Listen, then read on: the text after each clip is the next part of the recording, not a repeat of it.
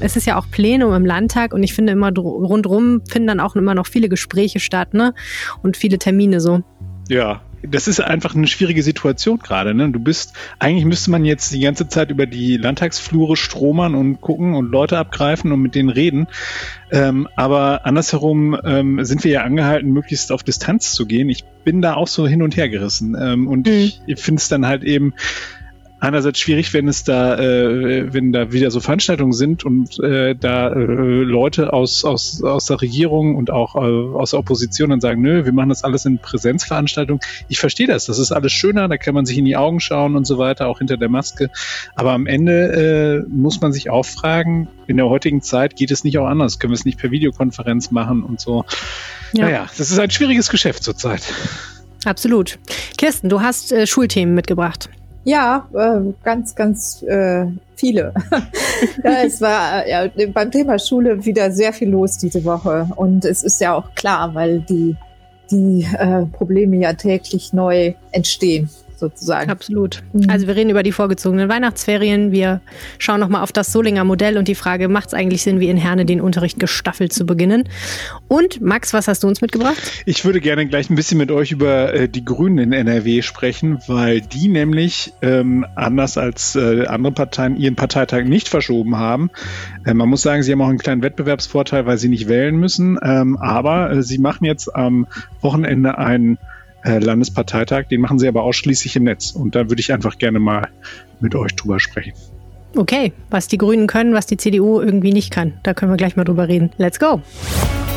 Rheinische Post. Ländersache. Der Podcast aus dem NRW-Landtag.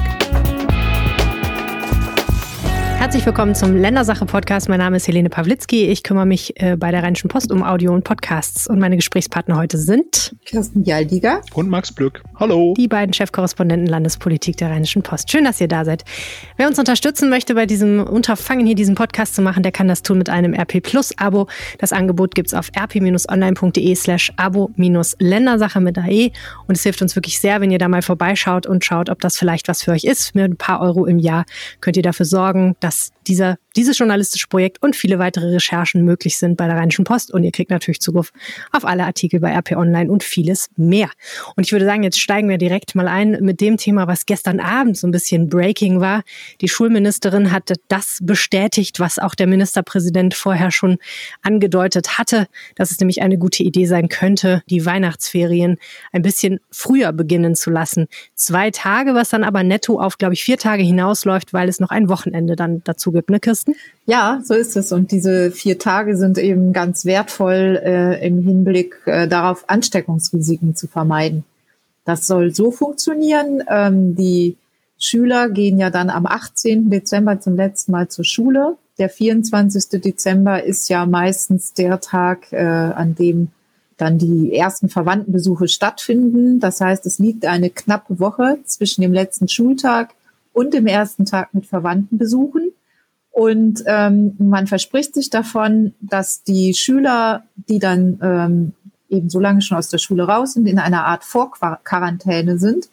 Und sollten sie Symptome zeigen, Erkältungssymptome oder eben Corona-typische Symptome, dann könnte man noch sagen, wir fahren eben doch nicht zu den Verwandten. Hm. Ich habe jetzt alles gehört von, das ist eine super Idee und hilft den Familien total, vielleicht doch ein vernünftiges, normales Weihnachtsfest zu feiern, bis das ist großer Schwachsinn, belastet die Eltern enorm und kann am Ende nicht wirklich etwas dazu beitragen, dass Weihnachten im Familienkreis Corona safe ist. Also die Bandbreite scheint es zu geben, aber Yvonne Gebauer von der FDP und auch Ministerpräsident Armin Laschet sind beide überzeugt, dass das funktionieren kann, ja? Also Yvonne Gebauer, muss man sagen, hat länger gezögert, bis sie äh, dem zugestimmt hat. Also sie hatte diesen Vorschlag schon vor zwei Wochen mal aufs Tapet gebracht und äh, der Ministerpräsident hatte dann aber eine äh, Fernsehsendung im WDR und da hat er ähm, das Thema nochmal angesprochen und ich glaube, dadurch kam dann so eine gewisse Dynamik in Gang und am Ende des Tages gestern ähm, hat sie dann gesagt, okay, wir machen's. Wir, wir ziehen diese äh, Weihnachtsferien jetzt vor. Ähm, ja, es gibt da gemischte Reaktionen. Äh, die einen sagen, ähm, ja, wo, wo sind denn dann die Schüler in der Zwischenzeit? Also ist man denn sich so sicher, dass sie dann wirklich zu Hause sitzen, den äh, und den Verwandtenbesuchen zu Hause entgegensehen? Oder ist es nicht viel wahrscheinlicher, dass sie sich dann in die Innenstädte aufmachen, um noch letzte Geschenke zu kaufen und in öffentlichen Verkehrsmitteln unterwegs zu sein, die dann überfüllt sind und man vielleicht dem Ganzen dann doch äh, der Sache keinen äh, Dienst er, erweist. Und ähm, das ist, die, das ist die eine Seite. Die Eltern wiederum finden es gar nicht schlecht, die Elternverbände, mit denen ich gesprochen habe, aber unter der Bedingung, dass man ähm, dann auch Vorsorge trifft für Eltern, die auf die Betreuung angewiesen sind. Das sind ja vor allem auch Alleinerziehende, die haben schon gesagt, das sei eine Hiobsbotschaft für sie. Ähm, aber dazu muss man auch sagen, die Schulministerin arbeitet jetzt daran, Lösungen zu finden, wie man diese Betreuungszeiten dann an den, an den beiden Tagen noch gewährleisten kann. Also mhm. ähm, ich muss sagen, ich, ich bin da auch ähm, ein bisschen hin und her gerissen. Ich glaube, es ist eigentlich eine gute Idee.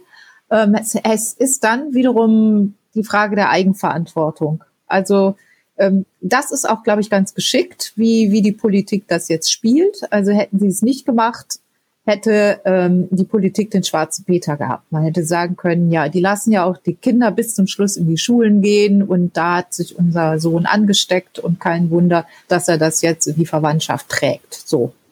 Und ähm, das, das, da ist man jetzt raus. Also das ist jetzt liegt jetzt bei den Familien, die müssen entscheiden, welches Risiko einge sie eingehen. Ähm, die, die Eltern müssen mit den Kindern reden, wie die sich verhalten sollen. Und ähm, das, das hat, das ist, glaube ich, jetzt so ein bisschen auch ähm, der, der ganz, vielleicht ein bisschen mehr als ein Nebeneffekt des Ganzen. Hm. Ah. Aber bemerkenswert finde ich ja wirklich, dass einmal mehr äh, der Ministerpräsident vorprescht und die Schulministerin sozusagen dann hinterher kleckern muss. Also ich finde, das hat wirklich Methode in dieser, in dieser Landesregierung. Und ich bin mir nicht ganz sicher, ob das nicht auch irgendwann Herr Laschet auch nochmal auf die Füße fallen kann.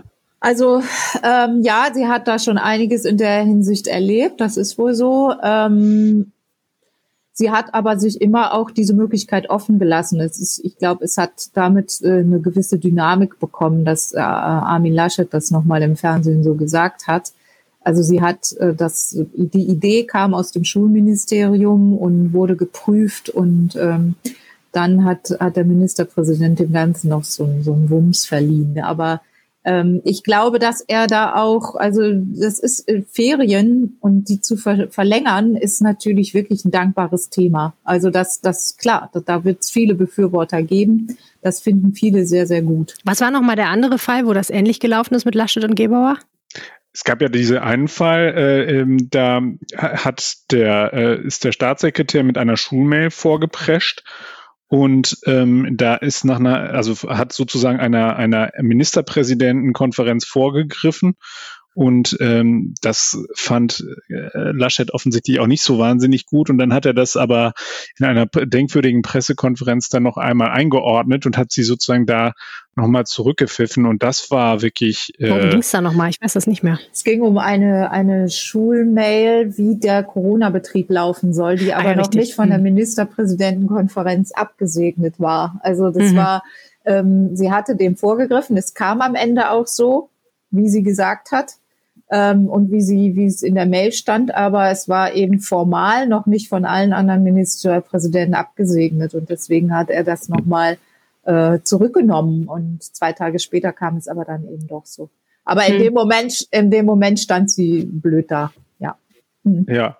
Und ich glaube, dass es in diesem Falle ist es, war es auch sozusagen noch nicht mal noch nicht mal böswillig gemeint von ihm. Ich glaube, die haben da, die Kollegen vom WDR haben ihn da mehr oder minder dann äh, haben ihn gefragt und dann hat er einmal kurz gezuckt und hat gesagt, kann ich sozusagen äh, das jetzt vorwegnehmen?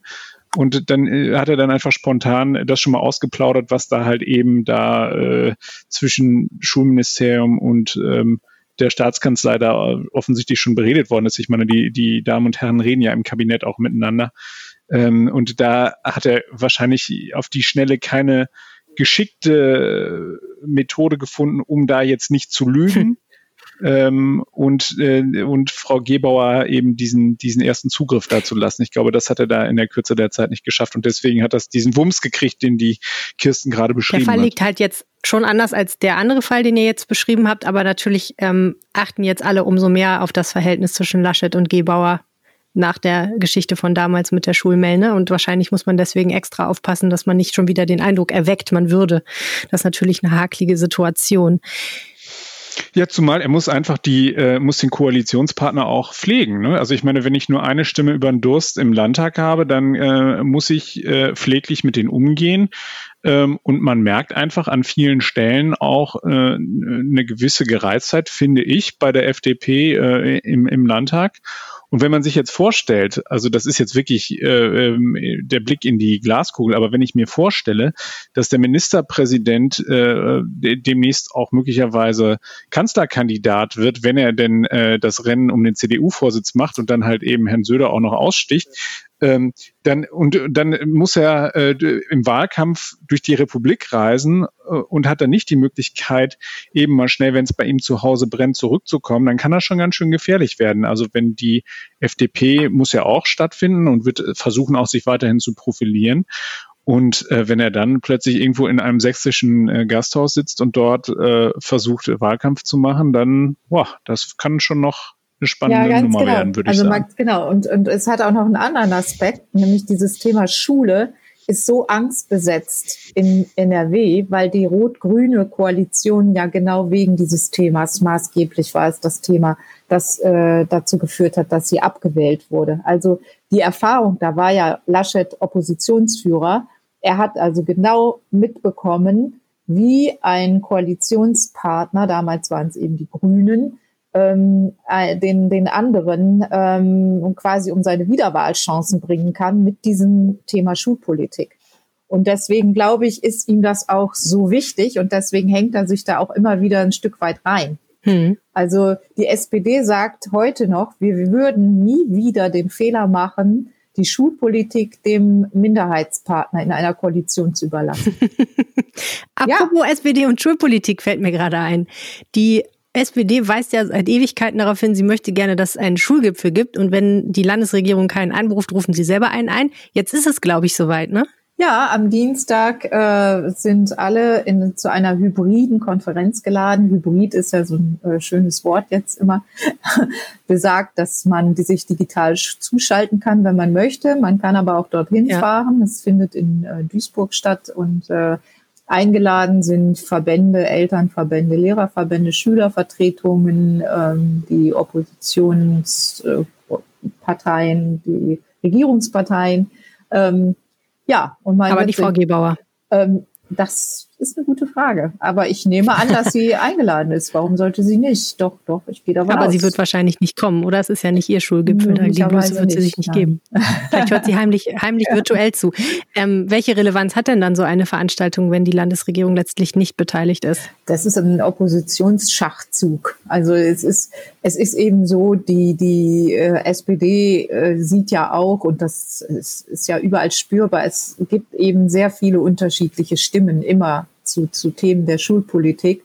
Und jetzt zurzeit ist die Unzufriedenheit eben auch groß, weil äh, die Schulen, ähm, es, es häufen sich die Corona-Fälle in den Schulen. Die Schulen scheinen kein Konzept zu haben, wie sie darauf reagieren sollen. Und daher ist der Unmut sehr groß. Und äh, das kann die SPD eben nutzen, indem sie solch einen äh, Schulgipfel veranstaltet und den Verbänden nochmal eine Plattform gibt, um sich äh, zu äußern und ihre Kritik zu äußern. Und ähm, hm. ja, also, aber ganz abgesehen davon ist es natürlich auch richtig, dass man als Oppositionspartei sich dieses äh, Thema nochmal anschaut, weil es eben auch nicht so aussieht, als würde das so gut laufen zurzeit und äh, als wäre hm. da nicht eine Menge zu tun in den Schulen. Also es ist beides. Ja, dankbares Thema. Und ich finde es ja auch bemerkenswert, dass wenn dann die, wenn man so einen Gipfel macht und man natürlich auch darauf spekuliert, dass die Landesregierung nicht daran teilnimmt, weil sie ja sozusagen nicht dazu eingeladen hat, dann kann man es dann auch einmal mehr in der Öffentlichkeit so darstellen, als habe die ähm, Landesregierung eben nicht das Interesse, mit diesen Teilnehmern dort zu reden. Und das fand ich war ja gestern auch in der Plenardebatte einfach deutlich, dass sie, dass sie so tun, also dass die SPD so tut, als gäbe es da eben diesen ordentlichen Austausch zwischen Landesregierung und eben den verschiedenen Interessenvertretern im Bereich der Schule nicht. Ich finde es übrigens bemerkenswert, zu wie vielen Gipfeln mittlerweile die SPD aufruft. Also die meint, dass es scheint sozusagen die neue Lieblingsbeschäftigung der SPD-Landtagsfraktion zu sein. Wer äh, gefordert wurde, ein Testgipfel, gefordert äh, oder jetzt findet statt dieser, dieser Schulgipfel ohne die Landesregierung. Und dann hat der familienpolitische Sprecher ja jüngst auch noch eine Art ähm, ja, so, so, so eine Art Krisenkonferenz zum Thema Kitas gefordert. Da könnte man auch sagen, ein Kita-Gipfel. Also wir, wir haben hier eine ein, äh, doch eine etwas inflationäre Gipfelforderungspolitik der Sozialdemokratie. Na, mal gucken, wo es hinführt. Jetzt müssen wir noch mal ganz kurz äh, einen Blick auf eine weitere Idee werfen, die aus Herne, glaube ich, kommt. Jedenfalls wird sie dort durchgeführt. Ähm, der Versuch, äh, die Corona-Zahlen in Schulen beziehungsweise das Corona-Risiko in Schulen zu senken, dadurch, dass man den Startbeginn der Schulzeit staffelt. Also, dass die Kinder nicht alle gleichzeitig zur Schule gehen und die Jugendlichen, sondern zu unterschiedlichen Zeiten eintrudeln. Ähm, ist das eine gute Idee, Kirsten? Ja, also das ist auch eine Idee, die in der Landesregierung äh, auch schon seit längerem vertreten wird. Also ähm, das hat den Vorteil, erstmal äh, den, die Anfahrtswege auch und den Transport im öffentlichen Nahverkehr zu entzerren. Also ähm, die Idee ist, um 7.30 Uhr die ersten Klassen anfangen zu lassen und das dann ähm, in verschiedenen Abständen, die die Schulen bestimmen können, bis 8.30 Uhr. Also das war bisher ähm, die Deadline sozusagen, also das Limit. Und ähm, dann hat man ähm, weniger, weniger Schüler, die auf einmal anreisen und äh, dann sich eben nicht so in den Schulbussen drängeln. Das haben auch die Städte schon bestätigt und die Verkehrsverbünde, dass das wirklich was bringt und ähm, dadurch eben dann auch das Ansteckungsrisiko verringert. Äh, es gibt aber auch da wieder Probleme, äh, denn die Stundenpläne, die Schulstundenpläne müssen dann komplett neu ausgearbeitet werden. Äh, wenn die Klasse 5 beispielsweise ähm, sonst in der ersten Stunde Englisch gehabt hätte, hat sie es dann in der zweiten Stunde. In der zweiten Stunde ist aber der Lehrer ähm, Lempel äh, schon wieder in einer ganz anderen Klasse. Also daher ähm, ist es, bringt das, muss, zieht es unglaublich viel an organisatorischem Aufwand für die Schulen nach sich. Ähm, ja. Das ist, das ist jetzt wieder das, womit sich die Schulleiter beschäftigen und ähm, viele sind auch schon am Anschlag, vor allem in den, in diesen, in den Städten, wo die Ansteckungszahlen so hoch sind, weil äh, hm. da mit den Gesundheitsämtern in einer Dauerschleife stecken und so weiter und so weiter. Also die, ähm, die Anforderungen an Schulleiter werden nicht kleiner.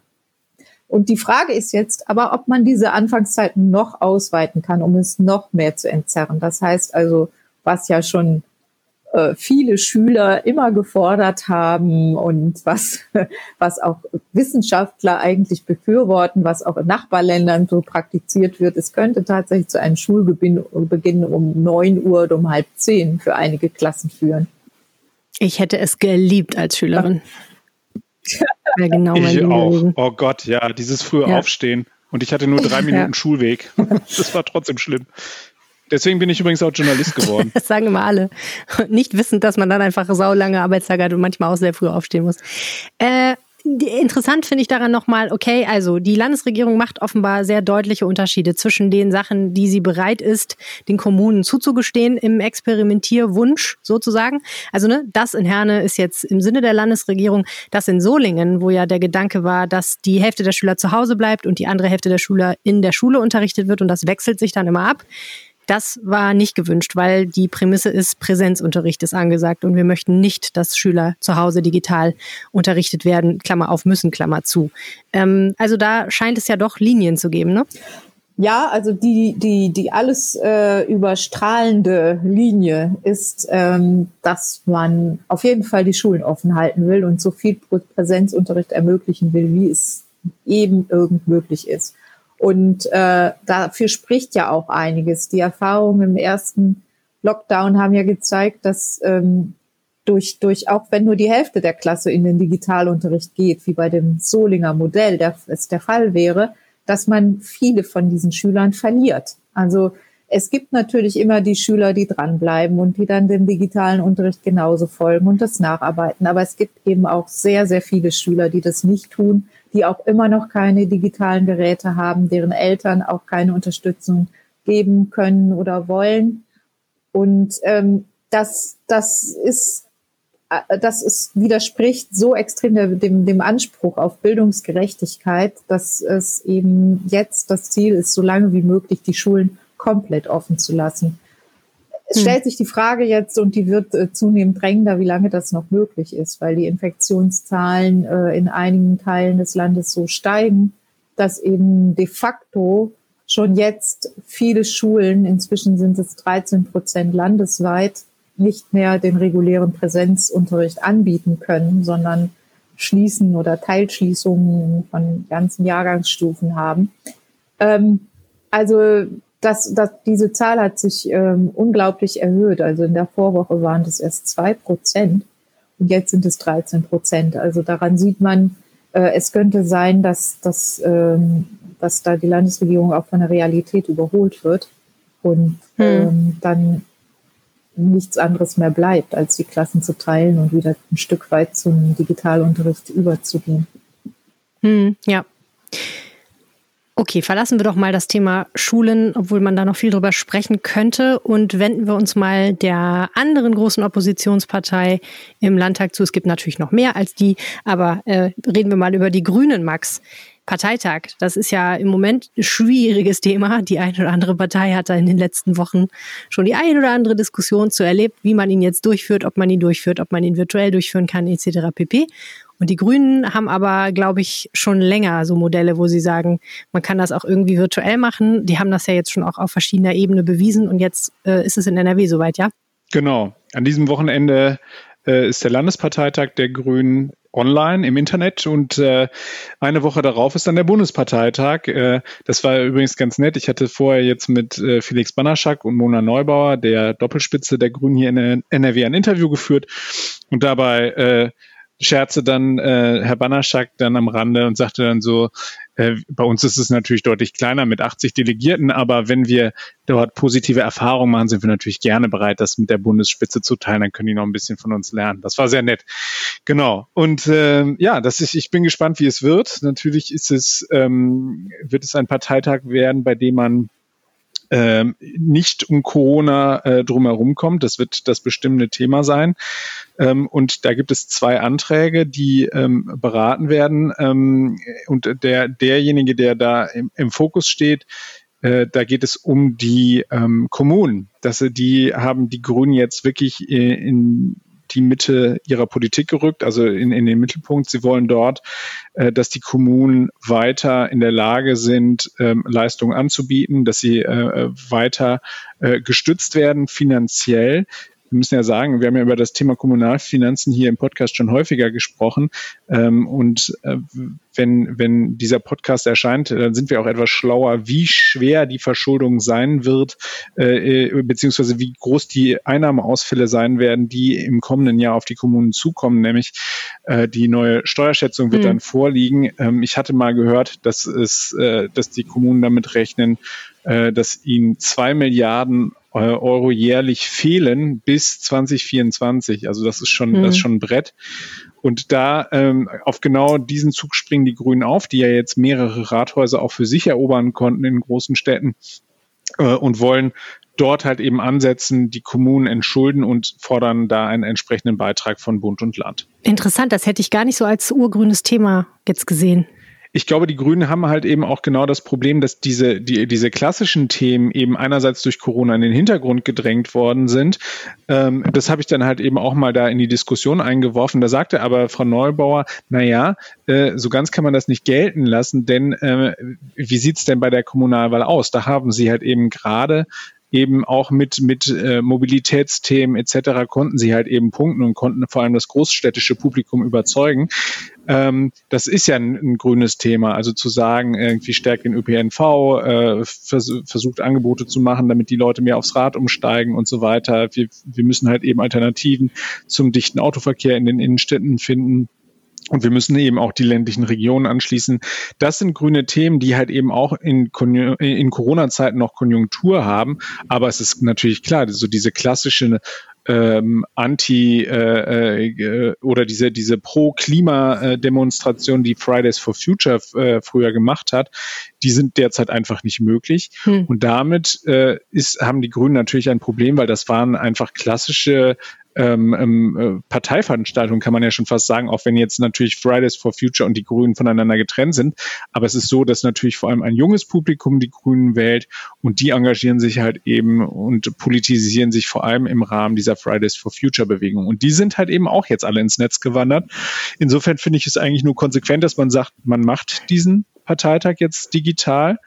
Ähm, ich bin gespannt, wie da die Diskussionen laufen werden. Das ist natürlich was anderes, ne? wenn ich dann da, wenn ich in einer großen Halle bin, wenn ich da mit meinem, mich mit meinem Sitznachbarn austauschen kann, wenn ich da abends auch nochmal ein Bierchen trinken gehe. das ist alles, das hat mehr Wumms, das ist, äh, hat äh, mehr Charme, das ist äh, viel spannender und viel interessanter. Das fällt natürlich jetzt alles weg. Und ähm, das ist auch eine Veranstaltung, die geht um 10 Uhr los und die wird dann voraussichtlich so gegen zwei dann auch gegessen sein. Also das ist halt eben kurz und knackig. Das kann natürlich auch mal ganz schön sein, wenn äh, da so Dampfplauderer wie ich ja auch einer wäre, ich bin ja Gott sei Dank nicht in der Partei, aber äh, wenn die sich da, da am Rednerpult festklammern und dann halt eben dort große Reden schwingen und Grundsatzreferate halten, das ist natürlich bei den Grünen auch schon häufiger vorgekommen. Die sind natürlich auch eine diskussionsfreudige Partei. Ich bin gespannt, wie, die, wie das da abläuft. Und ähm, ich freue mich da auch ein bisschen drauf, weil ich einfach auch gespannt bin auf dieses Format und dann das ja auch immer abgleichen möchte, wie das dann halt eben bei anderen Parteien ist, weil ich glaube, dass wir einfach ja noch lange mit dieser Pandemie zu kämpfen haben und auch lange noch uns ähm, auf solche Formate einlassen müssen. Und da bin ich mal gespannt, wie das so wird. Ich, ich fand es ja, ich fand es ja auch spannend, dass Sie gesagt haben, Sie halten daran fest. Gerade eben in diesen äh, Corona-Zeiten wollten Sie nicht verschieben äh, wie, wie sagte, ich glaube, Herr Banaschak hat das gesagt, er meinte, es kann ja jetzt nicht sein, dass Banaschak und Neubau einfach alles bestimmen, äh, nur weil wir halt eben äh, Corona haben. Nein, das muss halt eben weiter politische Willensbildung geben. Das finde ich auch wichtig. Ähm, und er sagte, nee, das sagte Frau Neubauer, wann, wenn nicht jetzt, brauchen wir oder erwarten die Bürger zu Recht, dass die Politik sich mal Gedanken macht und mal auch ein paar Lösungsansätze liefert. Und ähm, das kann wirklich, das kann eine interessante Veranstaltung werden, zumal ja auch die Landtagswahlen ähm, anstehen. Ähm, und da muss man dann ja mal äh, schauen, es ist durchaus denkbar, dass wir demnächst eine grüne Regierungsbeteiligung äh, in äh, nicht nur im Bund, sondern möglicherweise dann auch in NRW haben werden auf absehbare Zeit. Da, da läuft natürlich noch viel äh, Wasser äh, ein durch Schwimmbahnen rein runter, aber äh, da ist, äh, das ist auf jeden Fall was, äh, was spannend ist und genau, ich bin, äh, ich freue mich drauf. Okay, Max, na dann hast du ja schon was, worauf du dein Wochenende aufbauen kannst. Juhu! Ja, und nebenher, nebenher bin ich noch ganz ungrün und kann dann noch den, den Specht, der sich in meiner Hauswand eingenistet hat, bekämpfen. Nein, habt ihr auch einen? Ja, hattet ihr auch sowas? Ja, ja, wir haben, wir haben einen Specht, der äh, Schäden verursacht hat an unserer Hauswand, ja. What? Ein Buntspecht. Ein Buntspecht. Genau. Mitten in Köln. Mitten in Köln. Hä? Irgendjemand, der mit unserer Berichterstattung nicht zufrieden ist, Mist. Kirsten hat bei dir und bei mir einen Buntspecht angesiedelt, der jetzt unsere Häuser zerstört. Also ich würde ja die Grünen mal schwer im Verdacht haben, weil wenn irgendwer Spechte irgendwo äh, einsetzt, dann ja wohl die Grünen. Nee, aber also wäre jetzt nur eine reine Vermutung. Aber ähm, Entschuldigung, wenn ich mal so blöd frage, aber ist das nicht eine schöne Sache, wenn so ein Specht sich bei einem einnistet? Spechte sind doch toll, machen doch lustige Geräusche und so. Ja, das ist ganz toll. Also Wo ist das Problem? Neulich, ich habe neulich gedacht, die Heizung wäre kaputt, als es hier anfing zu klopfen. Ähm, das ist das Problem ist so ein bisschen, dass er die Wärmedämmung kaputt genau, macht. Und der frisst die. Der frisst die. Der frisst die wo ich ja gerne irgendwie sagen würde, ich habe auch mal mein grünes Gewissen entdeckt, äh, das macht er mir jetzt hier gerade kaputt und vor allem dann das Haus nimmt hm. irgendwann Schaden, wenn dann da Nässe reinkommt. Also das kann man nicht wollen. ja, wir haben da tatsächlich, der, der, der, der haut da Löcher rein. Ich habe gedacht, wir hätten Handwerker, die ich nicht bestellt habe. Also das ist so. Hochleistungshandwerker. Wir haben den Presslufthammer bestellt. Okay, und was hat geholfen, Kirsten? Ja, wir haben die Löcher gestoppt und ich habe bunte Tücher aufgehängt. Echt? Und ja, und ich glaube, aber der Hintergrund ist vielleicht äh, dann auch wieder, das führt uns wieder zu den Grünen, dass die äh, unter Nahrungsmangel leiden. Und finden sonst auch Ja. kein Zuhause, ne? Finden Keine Bäume, wo sie, wo sie Löcher drin finden, in denen sie wohnen können. Jetzt in den, in diesen, ich weiß nicht, ob sich da Ungeziefer einnistet in dieser Wärmedämmung. Ich glaube, die finden, ich glaube, die verwechseln das mit einem, äh, mit einem hohlen Baum, hatte ich jetzt mal gelesen. Macht Sinn. Und ähm, deswegen meinen die da, äh, meinen die da versuchen die da drin irgendwelches Ungeziefer zu entdecken, was es aber de facto nicht gibt, weil da kann tatsächlich nicht so Fühlt wahnsinnig sich viel. vielleicht an wie so morsches Holz, wenn man da dann mit dem Schnabel drin rumwühlt. Ja, also ich würde mal sagen, Max, du musst anfangen, den zu füttern. Ja, wahrscheinlich. Ich, äh, oder einfach Bauschaum reinsprühen. Ey, sag mal, geht's noch? Da gab's ja mal eine ganz, Ich ganz, ganz mich. schlimme Ich Geschichte. erinnere mich. In Düsseldorf, da hat irgendwie, ich weiß gar nicht mehr, wo das war, das war irgendein Hausmeister, der hat irgendwo Ja. ein Nest mit Schwalben, glaube ich, Möb. damit die da nicht mehr kommen. Und das war ein Riesenskandal. Die Leute sind ausgeflippt, weil die Babyschwalben dann hinter dem Bauschaum immer piepsten, bis sie dann befreit wurden. Und die Mutter dann, dann war ganz spannend, ob die Mutter da noch dran fliegt, glaube ich, wenn ich das richtig in Erinnerung habe, schon länger Ja. her. Ja, okay, also eine schöne Tiergeschichte zum Schluss dieses Podcasts, das gefällt mir sehr, sehr gut, Freunde. Das ist optimal. So muss das gehen. Nächstes Mal machen wir die Tiergeschichte ist vorne. dann Verbrauchertipp, was man machen muss. genau. Ich habe jetzt mal den Maler angerufen, ich, der muss sich jetzt damit auseinandersetzen. Ich kann das nicht. Ich kann, das, der hat sich auch so eine doofe. Der Maler? Ja, der Maler, der, der, der dämmt mir das dann. Ich hoffe ja, dass der da noch nicht genistet hat. Es ist ja noch, er ist ja noch ganz frisch, frisch und früh da eingezogen. Ich hoffe, dass da, dass, dass er sich mit dem Nachwuchs noch ein bisschen Aber der Zeit kann lässt. jetzt doch sowieso nicht nisten. Also dann ist der ja völlig äh, verpeilt. Ach, Ich Ja, halte das auch für einen wahnsinnig verpeilten äh, Specht. Warum sucht er sich ausgerechnet mein Haus aus? Vielleicht ist er, bist du ihm sympathisch. Vielleicht mag er deine Berichterstattung. Ja, das kann auch sein. Was ich gelernt habe jetzt von Kirsten ist, dass Buntspechte offensichtlich Farben erkennen können, was ja auch Sinn macht, sonst wären es ja wahrscheinlich keine Buntspechte, weil die lassen sich ihr schönes buntes Gefieder ja nicht einfach so wachsen wahrscheinlich, sondern um jemanden zu beeindrucken, der ja auch Buntspecht ist. Das mit den Tüchern probiere ich jetzt gleich aus. Ich renne jetzt nach draußen und hänge ein paar Tücher bei uns im Garten auf. So, ich muss auch los. Ihr Lieben, war Okay, schön mit Freunde. euch. Ja, es war wunderbar. Herzlichen Dank. Das war die Ländersache für diese Woche. Vielen herzlichen Dank fürs Zuhören. Alle Kommentare, Lob, Kritik und alles weitere gerne an ländersache.rheinische-post.de und wir hören uns nächste Woche wieder. Bis dann. Bis dann. Tschüss. Tschüss. Mehr bei uns im Netz www.rp-online.de